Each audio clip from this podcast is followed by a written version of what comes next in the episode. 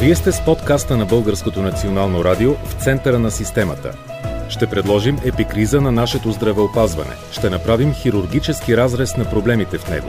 Ще извадим на светло образните изследвания на сложните казуси. Ще тръгнем по пътя на пациента. В навечерието на Световния ден на сърцето 29 септември ще поставим акцента в подкаста върху рядкото заболяване транстиретинова кардиомиопатия – Гост в епизода е професор Йото Йотов. Включваме го от Варна. Той е изтъкнат кардиолог, началник на отделението по неинвазивна кардиология към втора кардиологична клиника на Умбал Света Марина във Варна и декан на факултета по медицина в Медицинския университет във Варна. Най-напред здравейте, професор Йотов!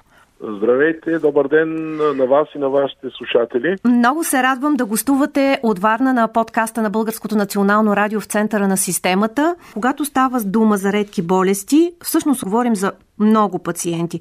В страните от Европейския съюз от редки болести са засегнати до 6% от населението или около 15 милиона души. В България данните сочат, че този дял е около 450 хиляди души общо за всички редки заболявания. Едно от тях е транстиритиновата амилоидна кардиомиопатия. Обяснете какво представлява тази болест и всъщност колко пациенти в България страдат от нея. Да, благодаря ви за интереса към това заболяване, което се счита и се дефинира като рядко, но както ще стане по-късно ясно, може би то не е чак толкова рядко, както в България, така и по света. Първо, разбира се, няколко думи ми позволете да кажа какво представлява амилоидозата и транстеритиновата кардиомиопатия. Амилоидозата всъщност е поредица от заболявания, при които имаме ненормално отлагане на различни белтъци в органите и тъканите на човека.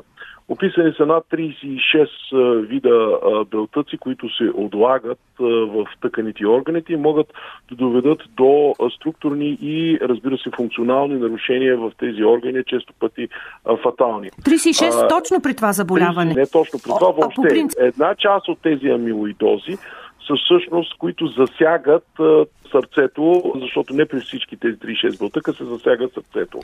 А, при тези, които засягат сърцето, най-честите отлагания в сърдечният мускул представляват белтъка на транстиритина, и също така белтъците на леките вериги, което е хематологично заболяване. Тези два вида амилоидоза всъщност покриват над 95% от сърдечното засягане при амилоидоза. Но конкретно за транстиритиновата амилоидоза, това всъщност е, е ненормално нагъване, условно казане, на един белтък транстиритин, който естествено се продуцира от нашия черен дроб и всъщност има много отговорна функция, тъй като за него се свързва тироксина, известния хормон на щитовидната жлеза. Също така и се свързва и ретинола, който е част от витамин А и полезен за нашето зрение. Когато този белтък, който се съставя от 4 единици, се превърне в отделни части, мономери, които неправилно се нагъват, тези неправилно нагънати мономери не могат да бъдат елиминирани от организма и се отлагат в различни органи. Транстиритина специално има така да го кажа, предиференцирано и предоминантно се наслагва в сърдечния мускул или по-скоро в извънклетъчното пространство на сърдечния мускул. Но той може да бъде видян и натрупан и в други органи, каквито представляват периферната нервна система, гастроинтестиналния тракт и по-рядко бъбриците. И за това има и различна клинична изява. И тъй като, понеже говорим за сърдечно заболяване mm-hmm. и тъй като транстеритина преди всичко се натрупва в сърцето, затова и транстеритиновата амилоидоза е интересна за кардиолозите. Да, всъщност може ли човек многоорганно да е засегнат? Абсолютно да, особено при една от формите, която е свързана с генетично предаване на мутация в формирането на транстиритина. Това са така наречените наследствени форми, които са по-редки от другите форми, някъде по-малко от една трета от всички форми на транстиритинова кардиомиопатия са наследствени, но тези наследствени форми имат различни генетични мутации, които клинично се изявяват по различни начини, като при едни пациенти те могат да бъдат само с засягане на периферната нервна система, която означава тежка полиневропатия до невъзможност за изпълняване на ежедневни усилия поради засягане на периферните нерви, така както примерно при тежка алкохолна болест и при други състояния, до изцяло само сърдечни отлагания, до с прояви на сърдечна недостатъчност. Има, разбира се, и междинни ситуации, при които има едновременно засягане на периферната нервна система, засягане на автономната нервна система с съответни прояви от страна на стомашно-чревния тракт, примерно заредуване на запек и разстройство, наличието на тежест при нахранване. В много редки случаи може да се засегне и бъбрика. Клиничната изява може да бъде от много органи, да. което прави и затруднява, между другото, и диагнозата. Транстиретиновата кардиомиопатия. Има ли статистика колко са пациентите в България? Статистика колко са пациентите в България нямаме, затова ние се доверяваме на данните, които са от а, други страни по света и в частност с Европа, тъй като се предполага, че ние имаме сходен генетичен и расов а, происход. Данните показват, че наследствената форма, която, пак казвам, е в резултат на генетични, множество генетични мутации на гена, който е отговорен за синтеза на транстиритина, е, че тя е сравнително наистина много рядко заболяване, от порядъка на едно към 100 хиляди се среща в световен мащаб. Но при излишното условие, че има ендемични области, в които тази частота е изключително по-голяма и там е много по-честа, отколкото в други места. Така, например, за България такива ендемични региони, в които се срещат много често тези мутации, са Кюстендилския регион, Юго-Западна България. Има мутации в определени фамилии в регионите на около Русия, в Северо-Источна България, Шумен, Търговище. Открити са такива фамилии с тази генетична мутация и там в тези региони частотата на наследствената е доста по-честа. Другата, която е по-честата форма на транстиритиновата кардиомиопатия е така наречения див тип, при който нямаме генетично засягане. Тя се развива при хора, които не са генетично обословени или при които все още не са установени мутации за дефект в транстиритиновия ген. Среща при по-възрастни пациенти и данните както от аутопсионни, така и от клинични данни показват, че тя е доста по-честа. Например, вариацията на процентите на транстиритинова кардиомиопатия, които са установени при пациенти с сърдечна недостатъчност, с запазена изтласна фракция, варират между 8 и 16%. При около 17% от пациентите, които са подлежали на така наречената подмяна на аортната клапа чрез катетър или тави процедура, се оказва, че имат и амилоидоза като придружаващо заболяване. Така че ако прехвърлим тези данни, а сърдечната недостатъчност е доста разпространена, ще се Точно. окаже, че в България особено с така наречения див тип, имаме някъде между 2500 и 5000 болни. Трябва да бъдат диагностицирани Сериозна и лекувани. цифра. Най-чести симптоми, които да наведат човек, че има това заболяване, какви са? Благодаря за въпроса, защото за съжаление симптомите и проявите на транстеретиновата амилоидоза не са много а, специфични само за нея, се срещат и при редица други заболявания. Фенотипната изява, т.е. клиничната изява е много различна при различните пациенти, но а, при по-честата, тази от така наречения див тип, а, можем да кажем, че трябва да се мисли за нея, когато става дума за пациенти, които са възрастни над 65 години за мъжете и над 70 години за жените, които имат задебеляване на сърдечните стени, които задебеляване е с над определени граници. Има несъответствие между образа на електрокардиограмата, който не показва значими промени и значимото установяване за дебеляване на стените, прояви на сърдечна недостатъчност, които са с умора, задух при физически усилия, отоци по краката при физически усилия. Това, което също е характерно и прави впечатление, е, че при пациенти, които са били хипертоници, т.е. при тях след развиването на милоидозата става нормално и дори ниско, без лечение, разбира се, трябва да се мисли за амилоидоза. Също така има и не сърдечни прояви при дивия тип на сърдечната амилоидоза, които са свързани с различни други неспецифични и несърдечни прояви. Така, например, много често тези пациенти имат едно ортопедично състояние, известно като синдром на карпалния тунел или карпалния канал, който двустранно засяга мястото, където преминава медианния нерв с изтръпване на пръстите на ръцете, особено на двете ръце, при определено положение на ръката, нещо, което често се виждат ортопедите и те оперират, но никога не се свързва с сърдечното страдание. И това всъщност може да е транстиретинова кардиомиопатия, да, се окаже кардиомиопатия дифтип, да. Също така тези пациенти имат така наречения синдром на Попай или известен още като руптура на сухожилието на двуглавия мускул на бицепса и изглежда точно като Попай, защото при тях бицепса винаги е стегнат и здрав. И когато се намери това нещо, съчетание с задебеляване на стените, наистина може да се окаже, че става дума за дивия тип на транстилитинова амилоидоза. Професор Йотов, това да. нали не се случва при млади хора, всичко, за което говорихме до тук? Наследствената форма се среща. Аз затова казах, че дивият тип е характерен за възрастните пациенти. Но наследствената форма, там където има генетични мутации, много често, особено когато става дума за неврологична симптоматика, изява на неврологична симптоматика, се среща при млади хора, 20, 30, 40 годишни, които много бързо стигат до инвалидизация, ако не се диагностицира. Понеже пак казвам и там симптомите са доста неспецифични само за амилоидозата, могат да се наблюдават и при други форми на полиневропатия. Забавянето в диагнозата наистина е голямо и то не само в България. Ще ви кажа е данни от Съединените Американски щати, където бяха направили един анализ и бяха установили, че забавянето при наследствения тип на транстеритиновата амилоидоза, за който казах при по-младите хора, е средно 25 месеца. А за дивия тип след появата на сърдечни симптоми, забавянето в диагнозата е средно 36 месеца. Като имате предвид, че тези хора, за които казах, че са 17, са имали 17 посещения при здравни специалисти преди да бъде поставена диагнозата. В цял свят тя е трудна и с често пъти са забавени и затова и у нас нещата не са по-различни.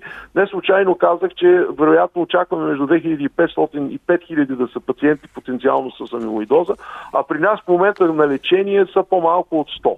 Тоест, доказана е диагнозата при по-малко от 100. Около 2000 да, човека не са обхванати. човека не са обхванати, даже и повече от 2000. Толкова специфично заболяване, как поставяте диагнозата у нас? Какви трудности срещате и какво бихте искали да се подобри по отношение на диагностиката? Класическият начин на поставяне на диагнозата за амилоидоза, това е натрупване на белтъци, става с биопсия най-често биопсия, която се взема от а, различни части на тялото, но обичайно практика е да се взема от мястото, където е най-често засегната. И тъй като ако говорим за транстеритинова кардиомиопатия, т.е. засягане на сърдечния мускул и по-скоро на, екстрацелуларния апарат на сърдечния мускул, а, то трябва да се вземе биопсия от сърце. Само, че това, разбира се, инвазивно изследване не се посреща с а, така отворени обяти от самите пациенти, както и от специалистите. И, и за това до 2007 година, общо взето много малка в световен мащаб беше диагностиката на това заболяване. Това се подозираше, но не се доказваше.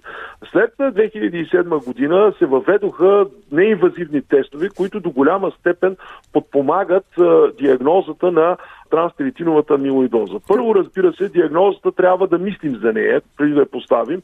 И аз не случайно наблегнах на това, че здравните специалисти и пациентите трябва да познават заболяването, защото при пациенти, при които вече стана дума, имат задебеляване на стената на лявата камера вследствие на натрупването на амилоида и възрастта, съществуват така наречените червени флагове, които аз някои от тях споменах в предходната си презентация, които наличието на червени флагове в съчетание с хипертрофия на лявата камера всъщност водят до това, че трябва да се подозира и да се постави вярната диагноза. Когато те се съчетаят помежду си, много вероятно е този пациент да има... Но това са, разбира се, скриниращи а, моменти. Т.е. те ни карат да мислим за заболяването, след което вече диагнозата трябва да бъде поставена с няколко метода. Първият и основен метод, това е ехокардиографията. Там описанието в определени параметри са много суспектни или много съмнителни за самото заболяване. Няма да влизам в детайли. Кардиолозите ги познават познават и знаят е, какви са те. След като се направи екокардиографското изследване, диагнозата трябва да се докаже и тук играят важна роля два основни метода, които са неинвазивни. Единият неинвазивен метод е така наречената костна сцинтиграфия. Това е радиоизотопно изследване на тялото на човека с познатият радиоизотоп технеци. Това изследване се прави от радиолозите в България по повод на други заболявания, да речем при онкологични заболявания, за търсене на метастази и така нататък, но тук всъщност идеята е да си види чрез определени радиофармацевтици, т.е. определени радиоизотопи, които се натрупват в сърцето. И когато те се натрупват повече в сърцето, отколкото други места, до голяма степен ние можем да кажем със сигурност, че пациента има амилоидна кардиомиопатия, най-често от така наречения див тип. А втория Тоест, метод? сцинтиграфия ни помага много в този аспект. Вторият метод, който по-скоро е за изключване на другата форма на амилоидоза, това е лабораторно изследване на така наречените леки вириги. Леките вириги са произвеждат от плазматичните клетки и това всъщност представлява хематологично, онкологично заболяване и всички пациенти, при които има суспекция за амилоидоза, трябва да бъдат изследвани за това, защото натрупването на тези леки вириги води до много бърза фатален край, тъй като това е много сериозно и бързо развиващо се онкологично заболяване, което трябва да бъде агресивно лекувано и на време.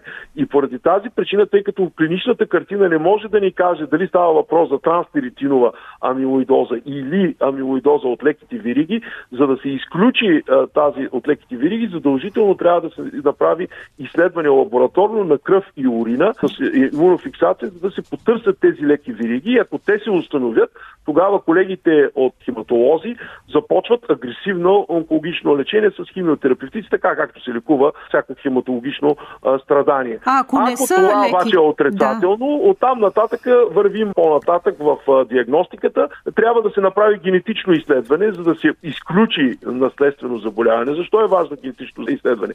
Генетичното изследване е необходимо не само за да се види какъв е вида на съответната мутация при конкретния пациент, но тя има значение за бъдещо скриниране на цялата фамилия, тъй като това е автозомно доминантно предаване, т.е. предава се на всички, които са носители на този ген в фамилията и разбира се с различна клинична изява, от безсимптомно носителство до тежка клинична изява, но всички трябва да бъдат скринирани и да бъдат генетично изследвани от дадените фамилии, за да се установи наличието на гена и евентуално при поява на симптомите своевременно и рано да бъдат лекувани. А роднини по първа линия ли само? Да, роднини по първа линия с деца, родители съответно на най-близките, които са в тази фамилия. И най-накрая, ако все пак имаме съмнение в крайна сметка дали това е диагностичен метод, може да се направи и биопсия на миокарда, за да се докаже директно с патологоанатомично изследване, че става въпрос за натрупване на амилоид вътре в миокарда. Особено тогава, когато имаме все още съмнение дали е транстеритинова или на леките вириги, може да се направи и биопсия. Между тези изследвания, без да има някаква строга диагностична стойност, но много помагаща е, е и магнитния резонанс на сърцето, където се вижда степента на отлагане на съединителна тъкан и най-вече каква част от а, извънклетъчното пространство е заета от този белтък амилоид.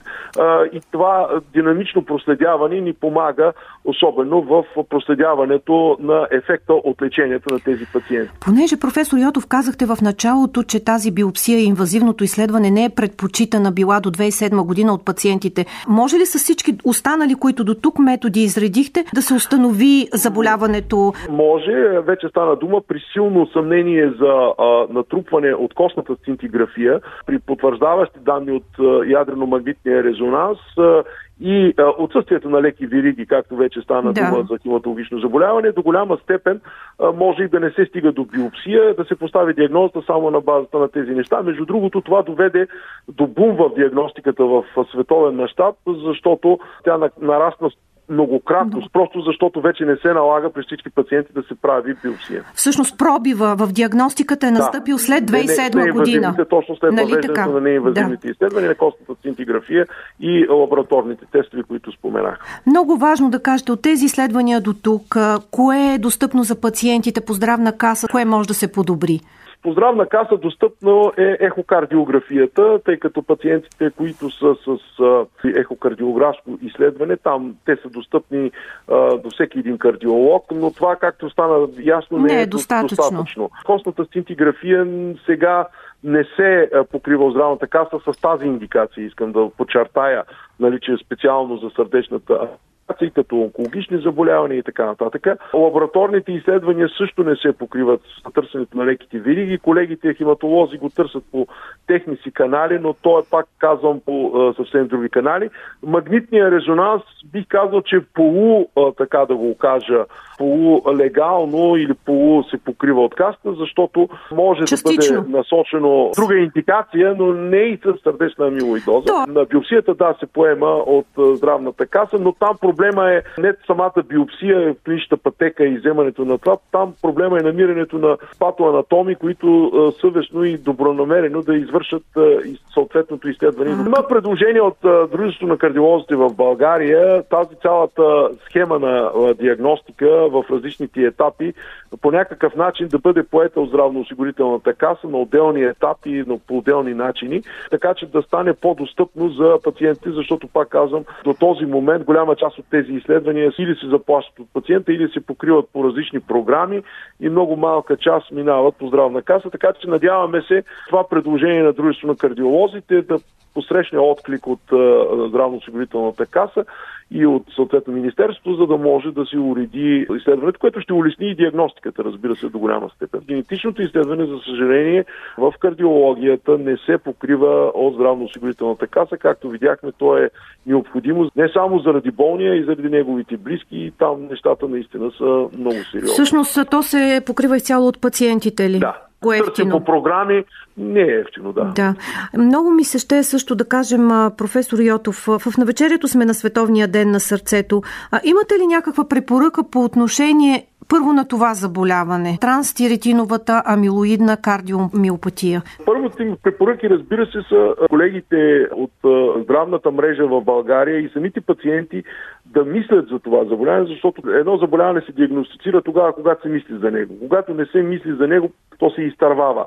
Затова нека да мислят, да се запознаят добре с а, спецификата и тези, не случайно казах, червени флагове, тези симптоми, както от страна на сърцето, така и от страна на несърдечни прояви, а, за да могат лесно и бързо да се скринират и да бъдат насочени по тази каскада от диагностично уточняване. Всъщност експертните място, центрове второ... сте вашата ами, болница ами, Света Марина? центрове са доцент Господинова в София, тя в момента е в Иван Рилски работи, както разбира се с експертни центрове също в тази посока. Има и в Плевен, в Света Ана, доцент Велчев, който извършва до голяма част от биопсиите. Цвети Георги в Пловдив Цвети Георги в Пловдив има също така с колеги, които насочват но все още е пръснато и несистематизирано като начин на извършване на дейността. Затова имаме бъдещи организационни въпроси, които трябва да станат. Ние сега в Варна работим много упорито да извършваме и костната сцинтиграфия, да извършваме и лабораторните изследвания, така че пациента като дойде при нас да бъде обработен с всичко, да не се налага да пътува до София или до други места, където да извършва съответно диагностичните методи. Тоест искате да кажете, че част от изследванията дори не могат във всяка болница от тези да, центрове да, да, да, да се правят. Да, да, да. А основно дори в Иван Рилски. не може да бъде направено в едно място. Сега мисля, че в колегите в Иван Рилски направиха така доста голям пробив и почти всичко може да се прави при тях в София, но дори пак казвам, някои от нещата, като е, изследването на леките вириги, пак трябва да се праща в онкологията, в хематологията, за да бъде изследвано там. Тоест препоръката да, ви е по-добра организация? Да, по-добра организация и повече възможности в отделните центрове. Разбира се, не бива и да прекаляваме много, защото трябва да има експертност в центровете. Редките болести разчитат не на толкова на масовост, а колкото на експертност в центровете, които много лесно и бързо да постановяват диагнозата. А знаете, че количеството не винаги и качеството са в, така да се кажем, на везната от двете страни. Така че така е. добре е да има достатъчно количество, но също така и с определено качество, защото иначе нещата няма да се получат. А добрата новина за тези пациенти, които в момента се лекуват в България, каква е за вас? Добрата новина е всъщност това, което след въвеждането на, на неинвазивните методи на диагноза помогна много за диагностиката, е това, че вече има ефективно лечение на тези пациенти, което ефективно лечение намалява степента на отлагане на тези белтъци, за които стана дума, в частност на транстеритина в сърцето и по този начин се удължава живота. Има един такъв препарат, който всъщност стабилизира този мономери, за които казахме, че се натрупват като фибрили в а, сърдечният мускул. Генеричното му название е тафамидис и той е за сега единствения, но има и друг, който се изпробва и също е позитивен като резултат, който препарат всъщност има доказани ползи при пациентите с транстеритинова амилоидоза, както наследствена, така и див Намалява смъртността сигнификантно намалява смъртността с 30%, намалява нуждата от хоспитализации с 32% по отношение на сърдечно-съдови заболявания, води до подобряване на качеството на живот, както на физическия капацитет, така и на самочувствието и качеството на живот. И пациентите се чувстват много по-добре след започване на лечението му. Така че това всъщност дава светлина в тунела да бъдат диагностицирани все повече повече болни, които да се възползват от това лечение.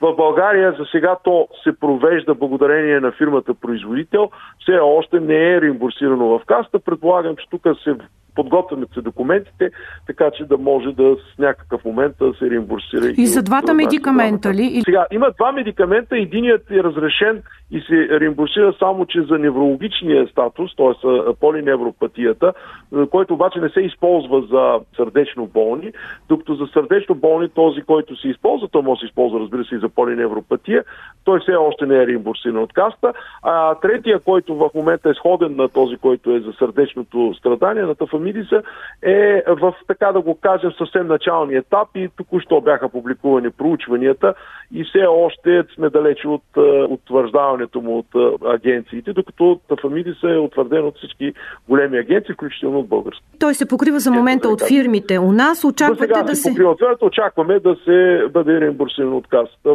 Подадени са документи, доколкото знам. Нашите пациенти имат достъп до една от съвременните терапии за лечение на транстеритиновата кардиомиопатия. Точно, да. Много ви благодаря, професор Йотов. Пожелавам ви успехи в навечерието на Световния ден на сърцето в борбата за тези пациенти и с това рядко заболяване, но и да. с другите сърдечно болни да успявате все повече. И аз ви благодаря, защото в последните години наистина има голям напредък в лечението на сърдечно-съдовите заболявания, особено в лечението на сърдечната недостатъчност, за която ние се докоснахме днес чрез една от формите транстеритиновата амилоидоза, но има и други иновации в тази посока, както по отношение на медикаменти, така и по отношение на използването на други средства. И мисля, че достъпа до, това и популяризирането на тези методи, както и разбира се на самото заболяване, е първостепенна цел на вас и на нас, за да могат нашите пациенти да бъдат рано диагностицирани и своевременно ликувани. Много благодаря. Госта по темата за трансиритиновата кардиомиопатия беше професор Йото Йотов, кардиолог, началник на отделението по неинвазивна кардиология към втора кардиологична клиника на Умбал Света Марина във Варна, декан на факултета по медицина в Медицинския университет във Варна. Вие бяхте с подкаста на Българското национално радио в центъра на системата.